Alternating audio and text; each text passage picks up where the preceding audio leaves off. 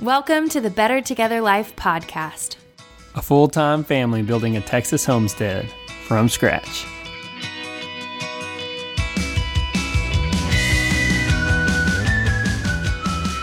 All right, welcome back to part 2 of how to convince your spouse to homestead or do something crazy. In part 1, we kind of went over the background of Kelly and I and some of the how to speak and to listen to your spouse. So on part 2, we're going to talk more about some tactics on how to get on the same page with your spouse.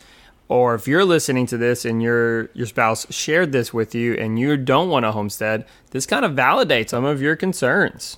All right, y'all, before we get started, I want to let you know about another very special company that we work with, Rebel Outdoor Products. You see, Rebel Outdoor Products is where you want to go in all of Mississippi and whenever you're looking for portable buildings. It is family-owned and operated. They offer the widest variety of sizes and options and styles for your shed to house. They sell United Portable Buildings, and they are the #1 seller of Eagle carports in all of Mississippi. So after you've been able to convince your spouse of homesteading and building your farm out, after you listen to this episode today, if you're in the Mississippi area, you want to contact Ray Hilmes over at Rebel Outdoor Products. Best way to get in touch with Rebel Outdoor Products is on their Facebook page. So just type in Rebel Outdoor Products, R-E-B-E-L.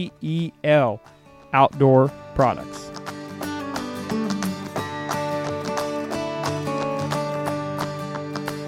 You got to be into what they're into. You're married. You made the commitment, so you need to find something that they are into. And if you're listening to this, then I would also say in terms of compromise, y'all need to make some sort of compromise to meet in the middle. If you're the person that wants to homestead, maybe you just start going crazy bananas with gardening and canning. But that was also one of the things that we did before we moved out here. You had this like unction to do something different.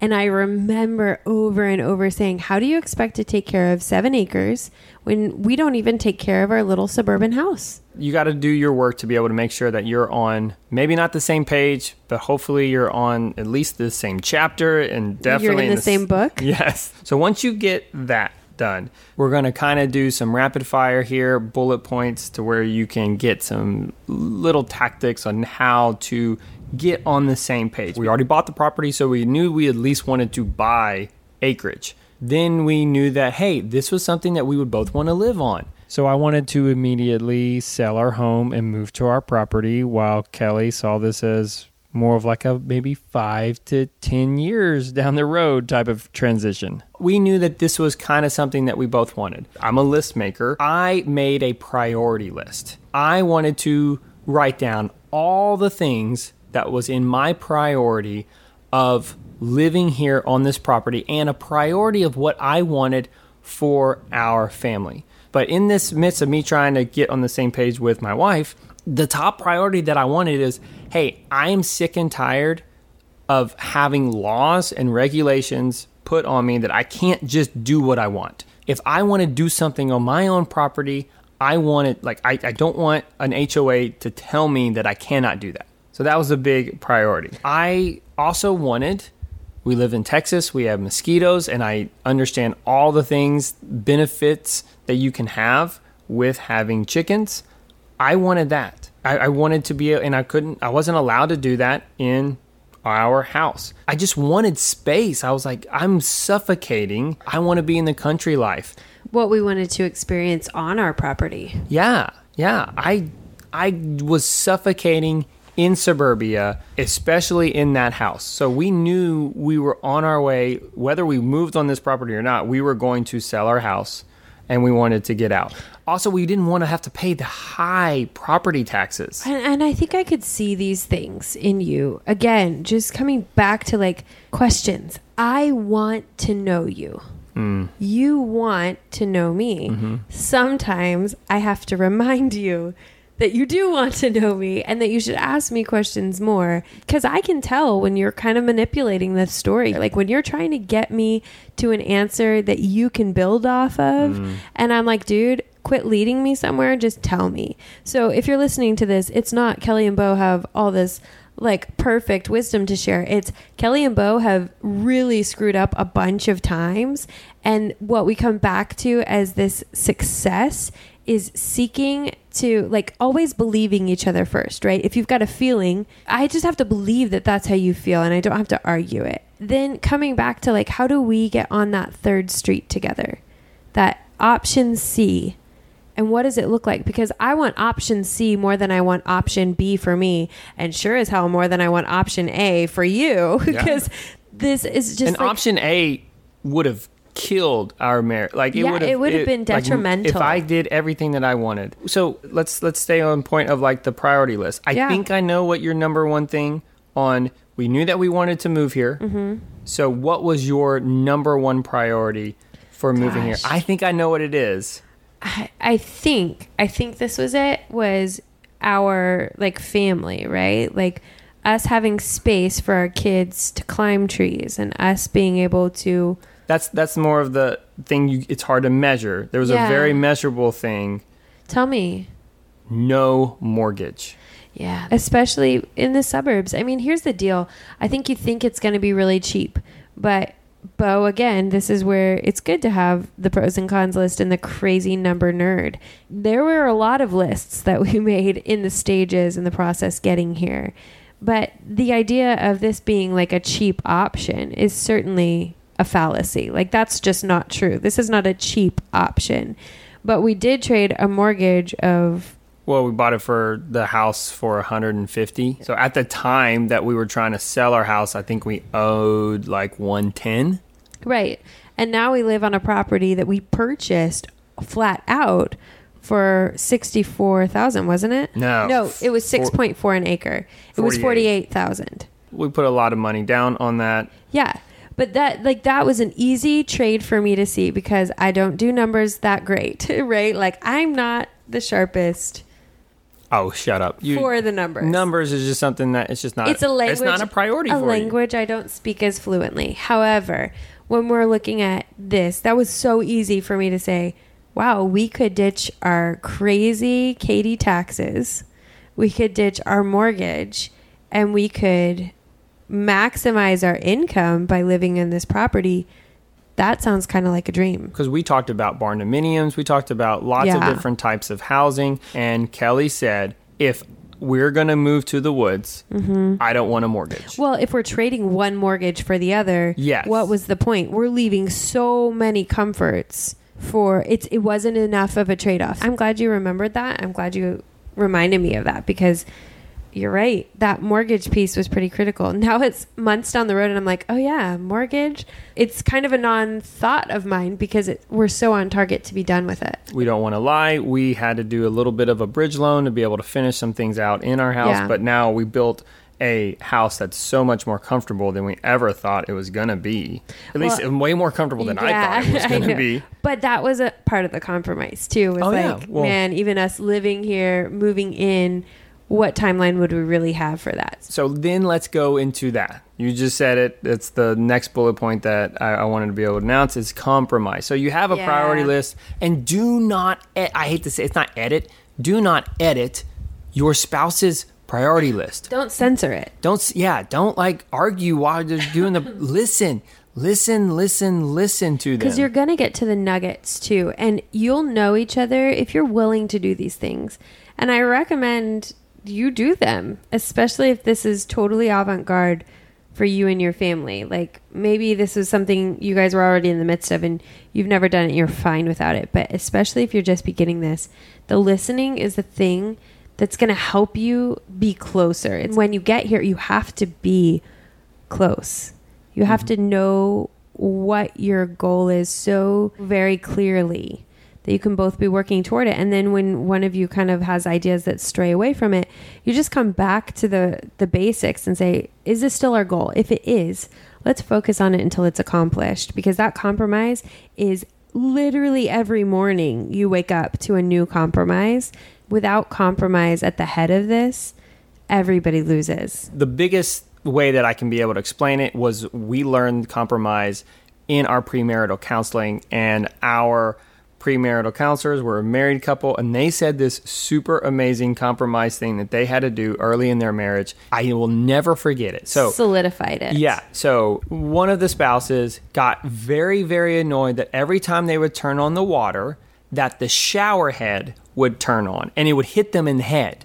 And that would just bug them so much because in their entire life of being single before they got married, that was what they were used to, that they turned on the shower and the water came out of the tub so that they could test the temperature first before, and then they pulled the handle before the shower came on. So we'll just say she got really, really annoyed with this because it was just what she was used to. And so she had to come to her husband and say, hey, this is annoying me. I know this is a weird thing, but can you help me? This, and she said, you wouldn't know this if I didn't tell you. Yes. But when I turn on the shower and the shower head goes on first and not the tub, it sets me off on the wrong foot for the rest of the day. She asked, after you are done showering, can you please push the button down so that it goes back to the tub. They were really good at conflict and communication. He said, I have a compromise for you. Whenever I am showering, I turn the shower off, I grab my towel, and then I dry myself off in the shower. Then I step out onto the mat, and the mat is soaking wet. That sends me off. You wouldn't know this if I didn't say it, but that sends me off.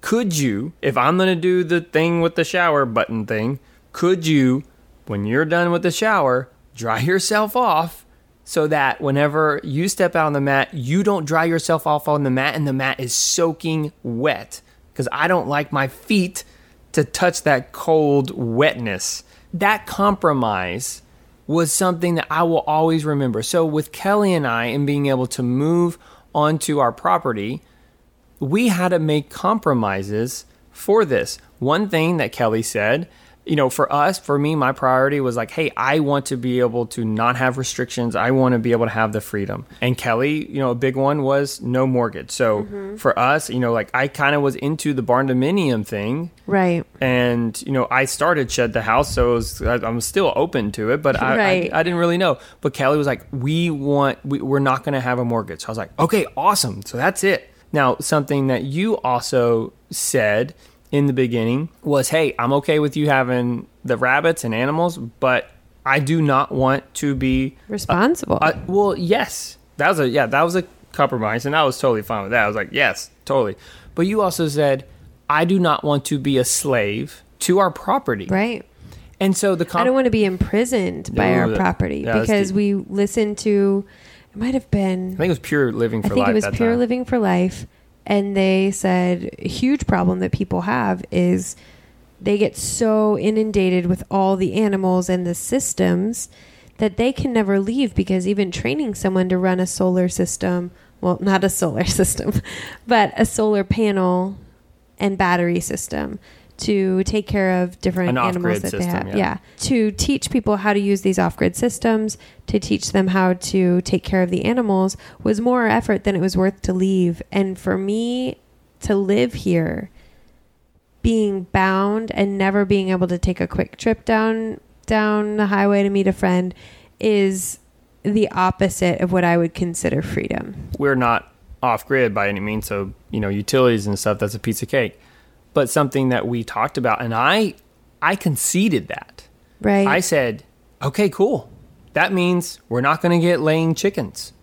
We're going to try to do meat chickens to where it's, or maybe some feeder pigs. Mm-hmm. So it's a very short time frame. I mean, it's a measurable time frame of a season of commitment to your property. Now, things changed a little bit is whenever we got here and Kelly said, how cool would it be for the kids in a homeschool project for us to incubate our eggs? Mm-hmm. And I was like, totally. This is something that my wife is excited about. I will wait 6 months to get laying hens to be able to incubate them. So we compromise even now that we're here. You go back and forth, and you just always want to have open communication and listen to where that person is. And maybe there are some things that have fallen to the cutting room floor. We certainly compromised on when and how the condition of the house would be when we moved in. But I think since being here, there are things that just didn't even matter. You know, like our window frames are still not in. We have windows, but they're not framed in. And that's okay. It's just not a priority. And it's not even a contention between the two of us. Like, do we do this? Do we not? Not every step of the way is compromise, but it is an exercise, because once you live here, things don't get easier. There's nothing easier about living here, but I also firmly believe that easy doesn't mean better. The last thing that I would want to be able to just share with you is, I don't know if this is an issue with you or your spouse. You really cannot underestimate the huge importance of family and friends. Y'all, I knew that in the beginning that this was going to be the biggest deal for Kelly and I, and our kids as well, was that we were moving 2 hours away from our community, our support system, we always said that our church was our second home. You know, Kelly and I both worked there. The kids had events there. Kelly was on the worship team. So we were up there almost like 3 times a week. We had a prayer room there. There was so much with this church that we miss, for sure. We definitely miss it. And it was all about the community. That was something that Kelly and I really had to talk about, and just make sure that we were okay with moving that far away. I think that since it was 2 hours away, it was a doable thing. If it was more than this, I think it would have been a lot different and a lot harder for us to compromise and to come up with that. Some of you are going to have spouses that either you or your spouse are wanting to completely move to the sticks and like long way away.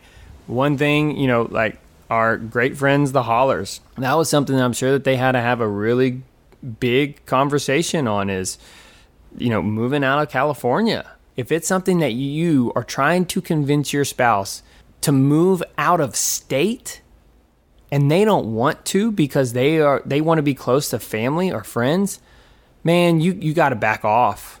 That's probably the first compromise.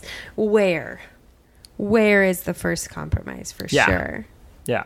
I mean, it was easier for us because we bought our property. Also, Texas is enormous. Another example is if you follow Jack Spearco of the Survival Podcast, he has a great story about that.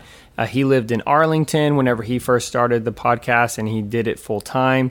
At that same time, he had what you would call a bug out location. He had a second property for hunting and fishing in Arkansas. So not too far away, but definitely, I think it was about a 6-hour drive from Fort Worth where they were. So they moved up to Arlington. His son had already graduated high school and stayed in the Dallas-Fort Worth area. And her father was still in the Dallas area.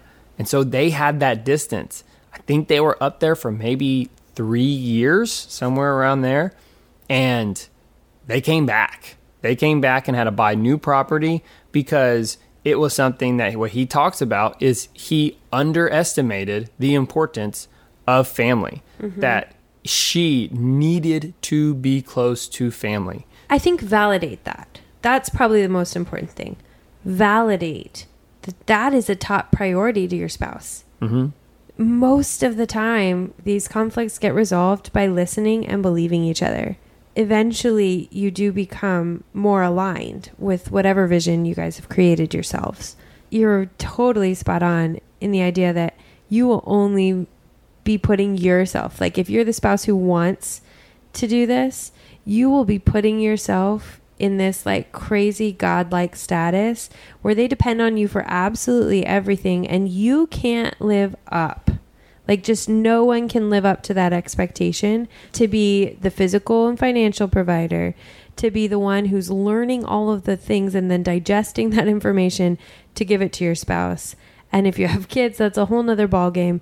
But then you also have to be the sole emotional support for that person. And you weren't meant to be that in the first place. But I think I have to wrap this up on a good note. Please. We love living here. This was a process. It's really easy to look at us on our property now in a vlog or a podcast and think the Brothertons, they're doing great. Everything's amazing. We are in this season. Everything is amazing. Everything is great. It is years of working to have these conversations, knowing that we want the best for the other person over our own, knowing that we want the best for our children more than we just want to be comfortable. We're on the same page. We are in the same book, and that takes effort, especially when we have a starting point that has unrealistic expectations placed on the other person. So I hope that this helps you iron out some of those unrealistic expectations. The likelihood of your spouse just being a total turd and against you is really unlikely. Like, it's, you have to make a concerted effort to dislike your spouse. But it doesn't take much to be on the same page and want good things for them. It's just a habit. Speaking to the spouse that's on the fence. Yeah. Is it worth it so far? Hell yeah. All right. This place is awesome. Like, we walk through our little house and we say, I love this place. And for the person who loves projects, man, this is dreamy. Nothing's ever complete here. So you always have this ongoing project with a whole different podcast, because we've had some real come to Jesus talks about being satisfied if the only thing that satisfies is a complete project, because Lord knows we are going to be working on this place for years and years, not just the house, but the property as well. I think once we could get a babysitter, I was pretty satisfied. Right, that was so great. That was a really good episode. But yeah, I think that when you're looking at this experience, it's 1,000,000,000% worth it. It's more than what we could have expected. It's totally life-giving and stimulating and challenging in a positive way, I think, because we did the work ahead of this to know ourselves well enough and really say out loud, this is a non-negotiable. This is a compromise. This is what I hear you saying and how you value this need or want that you have. And then come to that third road that looks like this great collage of all of those things holding value and importance. All right, so if you like this podcast and if any of this made sense, if it unlocked anything in you and you want to find out more about Kelly and I, you can go to youtube.com/Better Together Life. We're also very active in our Shed to House Facebook group, as well as our Instagram accounts. I am Better Together Life, and Kelly over on Instagram is at Better Together Wife. Isn't that cute? Adorable. So one of the things we haven't covered in this podcast is the topic of finances. And if we're just very open, that's a real concern and consideration. If you don't work from home, then you have to live close to where you work. So we have taken the route of finances being free wherever we go and being able to work from wherever we live. And that opened up this property for us. So if you are on the fence and you need a job that allows you to work from home, deciding your own hours with a flexible schedule, and allows you to make an impact with a local or a global team, then talk to us about doTERRA. This has been our income for the last 6 years, and Beau has been working full-time at home with me on doTERRA for the last 4. On today's episode, we want you to guess what the background noise is of our dogs. We thought that we were gonna have a nice studio sounding house with the kids gone, but hey, it's 104 degrees outside, and so we had to record this with the dogs in. So send us a direct message on Instagram. Name that dog sound. Oh yeah, and then also don't forget to check out our income expense report over at bettertogetherlife.com/report.